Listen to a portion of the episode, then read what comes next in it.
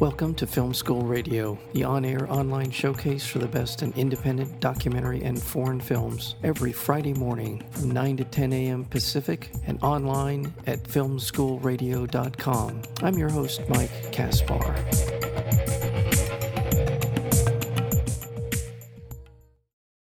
This playfully intimate documentary film, Umberto Eco, is an immersion into all things Eco. David Ferrario's film takes us on a tour of Umberto Eco's private library, guided by the author himself. Combining new footage with material he shot with Eco in 2015 for a video installation, Ferrario documents this incredible collection and the man who amassed it. As Eco leads us among the more than 50,000 volumes and his family reflects on his legacy, we also gain insight into the library of the mind of this vastly prolific and original thinker. Again, the film is called Umberto Eco, and we're joined today by the director, David Ferrario. David, welcome to Film School Radio. My pleasure. This is such a beautiful film, and it's about someone who I have to confess I did not know anything about until I saw this film. What a wonderful person, what a wonderful personality, what an open mind he has, and this eagerness, this drive to educate others in ways that are so enriching. Um, David, how did you get involved in this project? What prompted this to happen? First of all, Umberto Eco is really uh, one of the few Italian writers known all over the world, mainly because of the big success called The Name of the Rose that came out at the end of the 80s. But before being that, Umberto Eco was an intellectual and scholar and the philosopher, uh, very, very appreciated in Italy uh, and abroad because he was the first one to connect high-end philosophy and uh, pop culture. He was the, the first one in the 60s, being a philosopher, to start talking about television, for instance, and the people from television. By 2015, he was already 80 something, and I was asked by the Venice Biennale to do this thing with him. Uh, and so Of course, I knew him by fame and I got to know him personally. We worked together for a couple of days on this project. Uh, and I think, I wouldn't say we really got friends, but I think uh, we appreciated each other. We started talking about doing other things because he had a strange relationship with movies. He didn't like movies that much because the, the, what he said about the name of the rose, for instance, which I think was a good film, the adaptation by Annaud with Sean Connery uh, and I mean, it was a good film, I think. But he said, I can't see that movie because I now I have to see the faces of the monks because it's the faces of the actors. While I was making those stories up, I just could imagine them as I wanted them to be, and not like they are in real life as an actor. So he had that problem with movies, and we started talking about doing something. But unfortunately, one year later, he died, and so that was the end of it. Uh, but the family, we kept in touch with the family. And when the family decided to give this huge library that he owned, which was made out of uh, 40,000 books uh, and 1,500 books, rare and antique books from the middle, uh, talking about the, the, the, the, the 16th uh, century and stuff like that. They came to me and said we should we want to do something about that just film the, the, the, books until they're here because they're donated to the state. I mean, Umberto Eco was, was, such a great character. You couldn't just be content with uh, show, showing the books and making a little thing. So a full-fledged movie came out in which the library is a starting point to discuss also his owner and the mind of his owner and his ideas, mainly because a lot of things that he said maybe 20 years ago they're incredibly up to date and they is talking about the world as we live in now especially when it talks about the web and the relationship between truth and reality. So i think it's a movie which is a very useful movie in a way because uh, it's talking about the world that we live in. I would have been happy with spending an afternoon with a camera planted in front of him and you and him in conversation, which we do see some version of that in the film he was so yeah you're right prescient. He was intellectual in a way that's relatable which i think is so important and not a skill that a lot of people who are intellectuals possess in, in the way that he did. And i love that you opened with this the funeral or basically the film opens with the people yeah the crush of people who were celebrating his life. We see in the in the beginning of the film and i for me, that was, uh, as I said, that was an eye opener, and to see not only the amount of people, but also the the acclaim and the love that people had for him, which I thought was a great way to start. I look what you tell me is, makes me happy because it is exactly what the reason why I wanted to have that section in the beginning because I said let's let's think that somebody does not know Umberto Eco. We have to show how well known it was known, how well it was known all over the world, and that's why you see all these news in different languages telling in the in the in prime time that Umberto Eco has died. And the second thing is that people who went to his funeral were not VIP people. It was just common people and readers. There was thousands of them waiting for to give him the last uh, salute, and it was just not like normal people. And there's this guy going around with that sign saying thank you professor. Yes. Explains basically the feeling of, of, those people. And yes that, that's the idea. It was very popular it was very loud and it was very bright and well known but always it was not that kind of intellectual that makes you feel like you don't know what he's talking about because he's telling all his ideas even the most difficult are explained very clearly in a way that anybody can understand it. Because again, he's talking about the world that we live in. And I think intellectual should be clear about that, not complicated. And I didn't sense that in his conversations with others, his uh, uh, basically explaining, if that may not be exactly the right word I'm looking for, but talking about his philosophy. And what I, what I came away from it was that it's the journey, not the destination it seemed to me that his, his, his much of what he was talking about was predicated on as, as there's a section of the film the beginnings and the ends right? The the ticket taker at the theater who only knows this part of this of the play. Yeah. and for me personally i completely relate to that. I think that has been kind of a bedrock feeling for me. You don't have to know the beginning and you don't have to know the end. To me right. is that am i am i being fair to no, it's correct. Yes, uh, I, I, think that the real thing is uh, at a certain point of the movie, almost to the end, he says something. It's, it's actually an old radio recording from the seventies, but he said, "My in my whole life, I always had this obsession of language, because language is the thing that connects people. At the same time, is the is the way people lie to each other." because that's the interesting thing it's this double face of language that you can speak with people now make you can get people closer than they are but at the same time it's the beginning of a lie. And so but probably lying is part of our relationship. So what is reality really? It, it is a lie or it is truth or it's the relationship between the uh, and the representation of life. Because one thing happens and the moment i start telling that that thing has happened it's another it's another dimension. It's a mm-hmm. story mm-hmm. and so it's all there and but he, he kept asking himself this question and he was asking himself this question in different times and different ages so that makes him interesting when television became a big thing in Italy in the 60s, he didn't say, oh, it's bad, it's for vulgar people, it's just people stuff. No, he said, why is this happening? Why truth is happening this way now. So he delved into that and he started thinking about television and then into the media and then again into uh, the web when it started out. And there are things about the web, as I said, that he said maybe 15 years ago that are incredibly uh, contemporary. He didn't speak about fake news, but basically that's what he's talking about in, in a number of situations in the movie.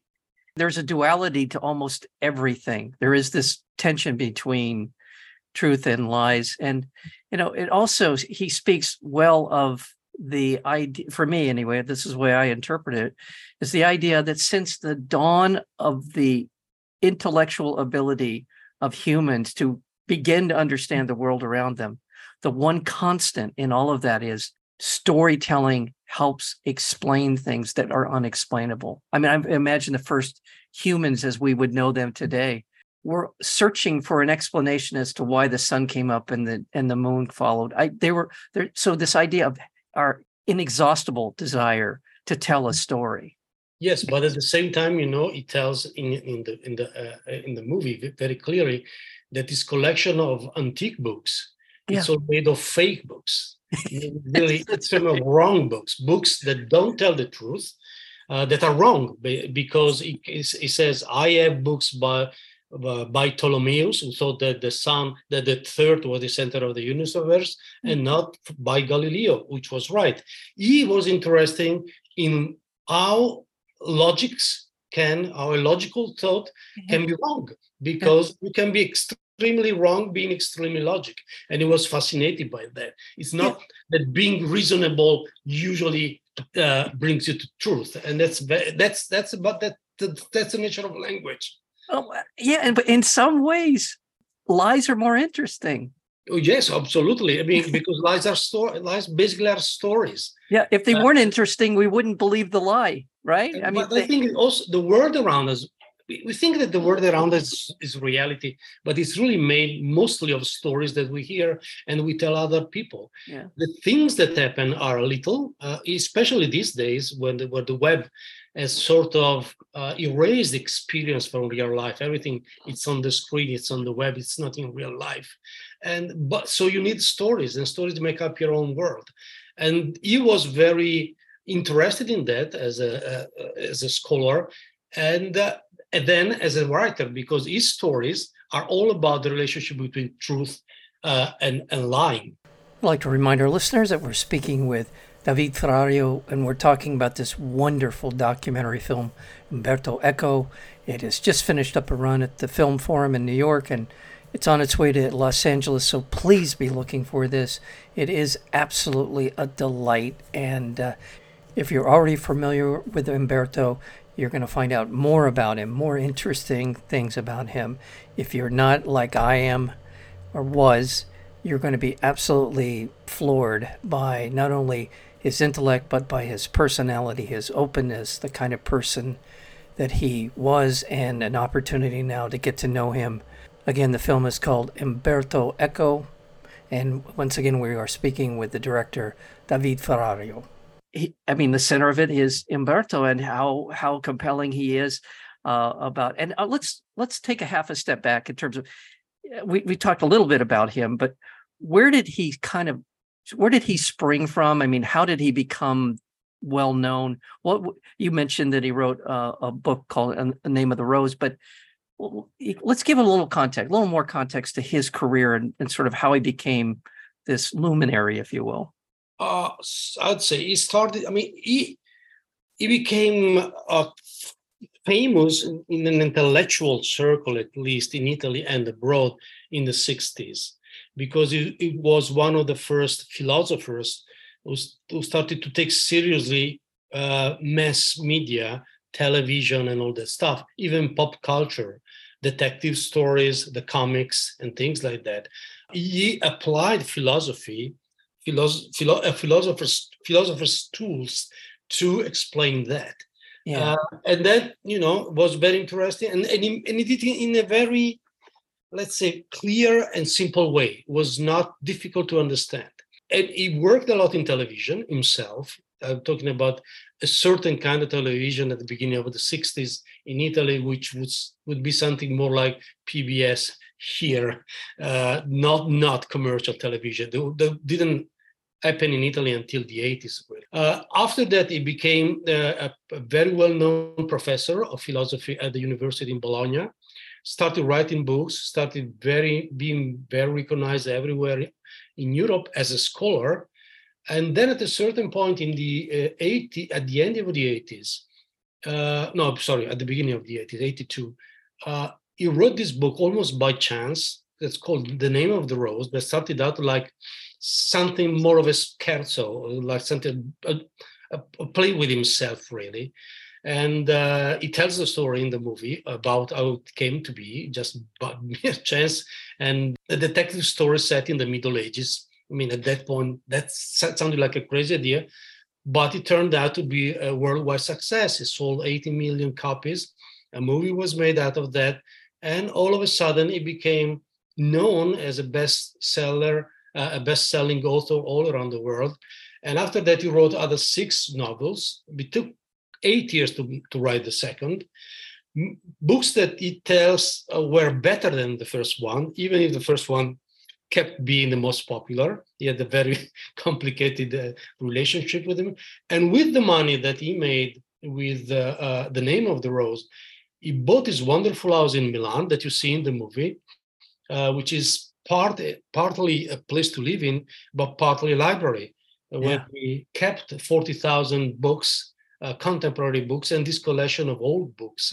And it's like a set. That's why basically the all, most of the movies shot there because it's like a magical place full of books that doesn't look like a dead place because you know books are not exactly alive but they're like a, a dead it's like stories are waiting for you out there anytime that you pick up a book oh, well and i love that it's not laid out like you would walk into a library and here's the here's the literature there's the sciences he had it in his head how he wanted this 40,000 book collection to unfold in front of whoever came in there. Is that is that right? Yeah, it's it's interesting. The mo the the, the, the day they talked to me, I mean, it, it, they showed to me the way it was organized and this stuff. It was more like a map.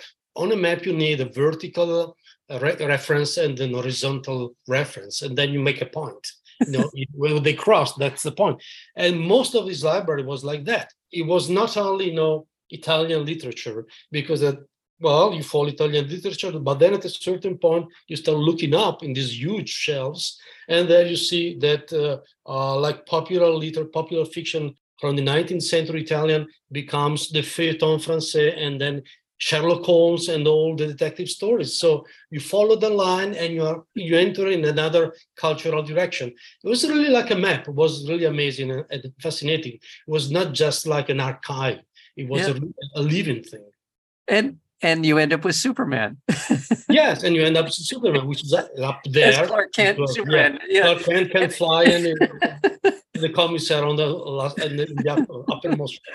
I think he was making the point that yeah, what, what he was trying to more that, real than that funny line is saying basically uh, that religious people will never agree on the mysteries of religion, like uh, you know, is Jesus Christ, the real Son of God, or not, the nature of his divinity. You know, the Catholic have a certain idea that the uh, Lutherans have another idea, the uh, uh, Orthodoxes have another idea. But he says everybody has to agree on the fact that Clark Kent is Superman. Nobody can deny that. So he says fiction supplies you with the truer truth than religion. It's, I thought that was brilliant. I thought was I was taken aback when he when I heard that, and I you know just it, it's a simple truth in so many ways, but it's profound as well. Throughout the film, he is he is a bit of a uh, he's a prophet for reading books, for exploring this world, for for for people to be literate I, th- I think that was a, for me an important takeaway is showing you the the depth and breadth of all of the ways in which you can educate yourself and be entertained.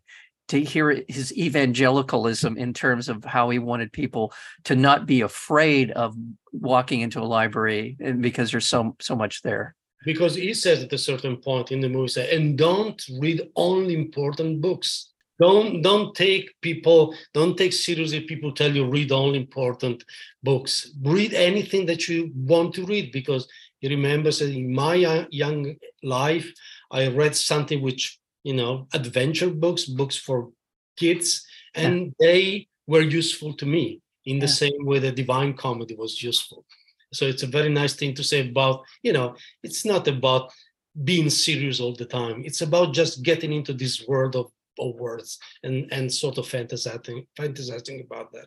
I couldn't agree more. I have watched what I have been told are the important films, and they're all great. No disputing that. But I have also watched my share of lowbrow comedies and enjoyed them. And uh, it's so affirming to hear Umberto talk about it in those terms. Umberto Eco just finished up a run at the uh, Film Forum in New York and should be rolling out across the country. Hopefully, we'll be able to see this wherever you're hearing the sound of our conversation. So please be looking for Umberto Eco, whether it be in your hometown or whether it be in a pay per view or streaming service. But uh, it is such a delight.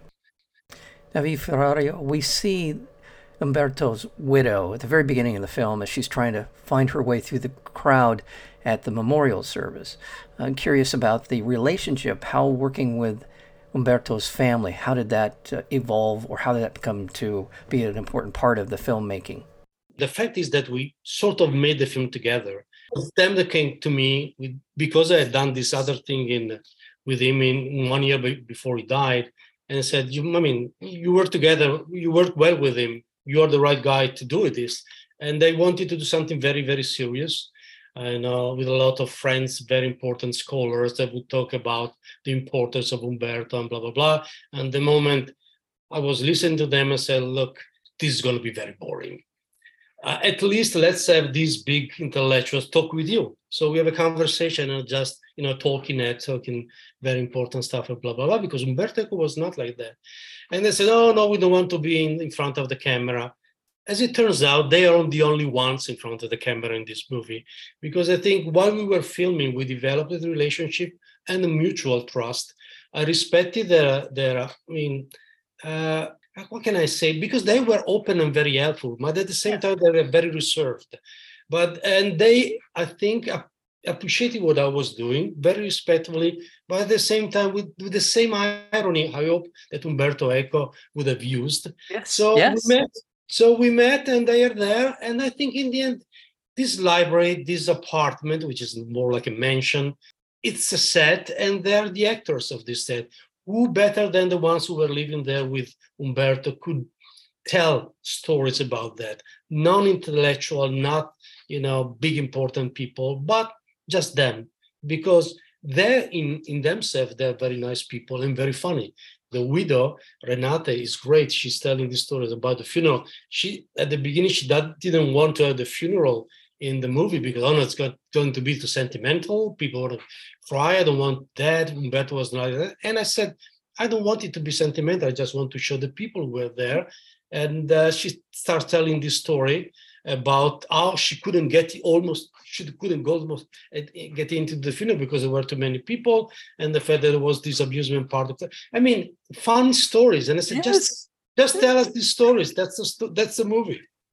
Well, David Ferrario, thank you so very much for your work here on Umberto Eco, as well as your work as the owner of a production company and as a distributor helping other filmmakers get their work out. So thank you for all of that and for spending some time with us here on Film School Radio. My pleasure.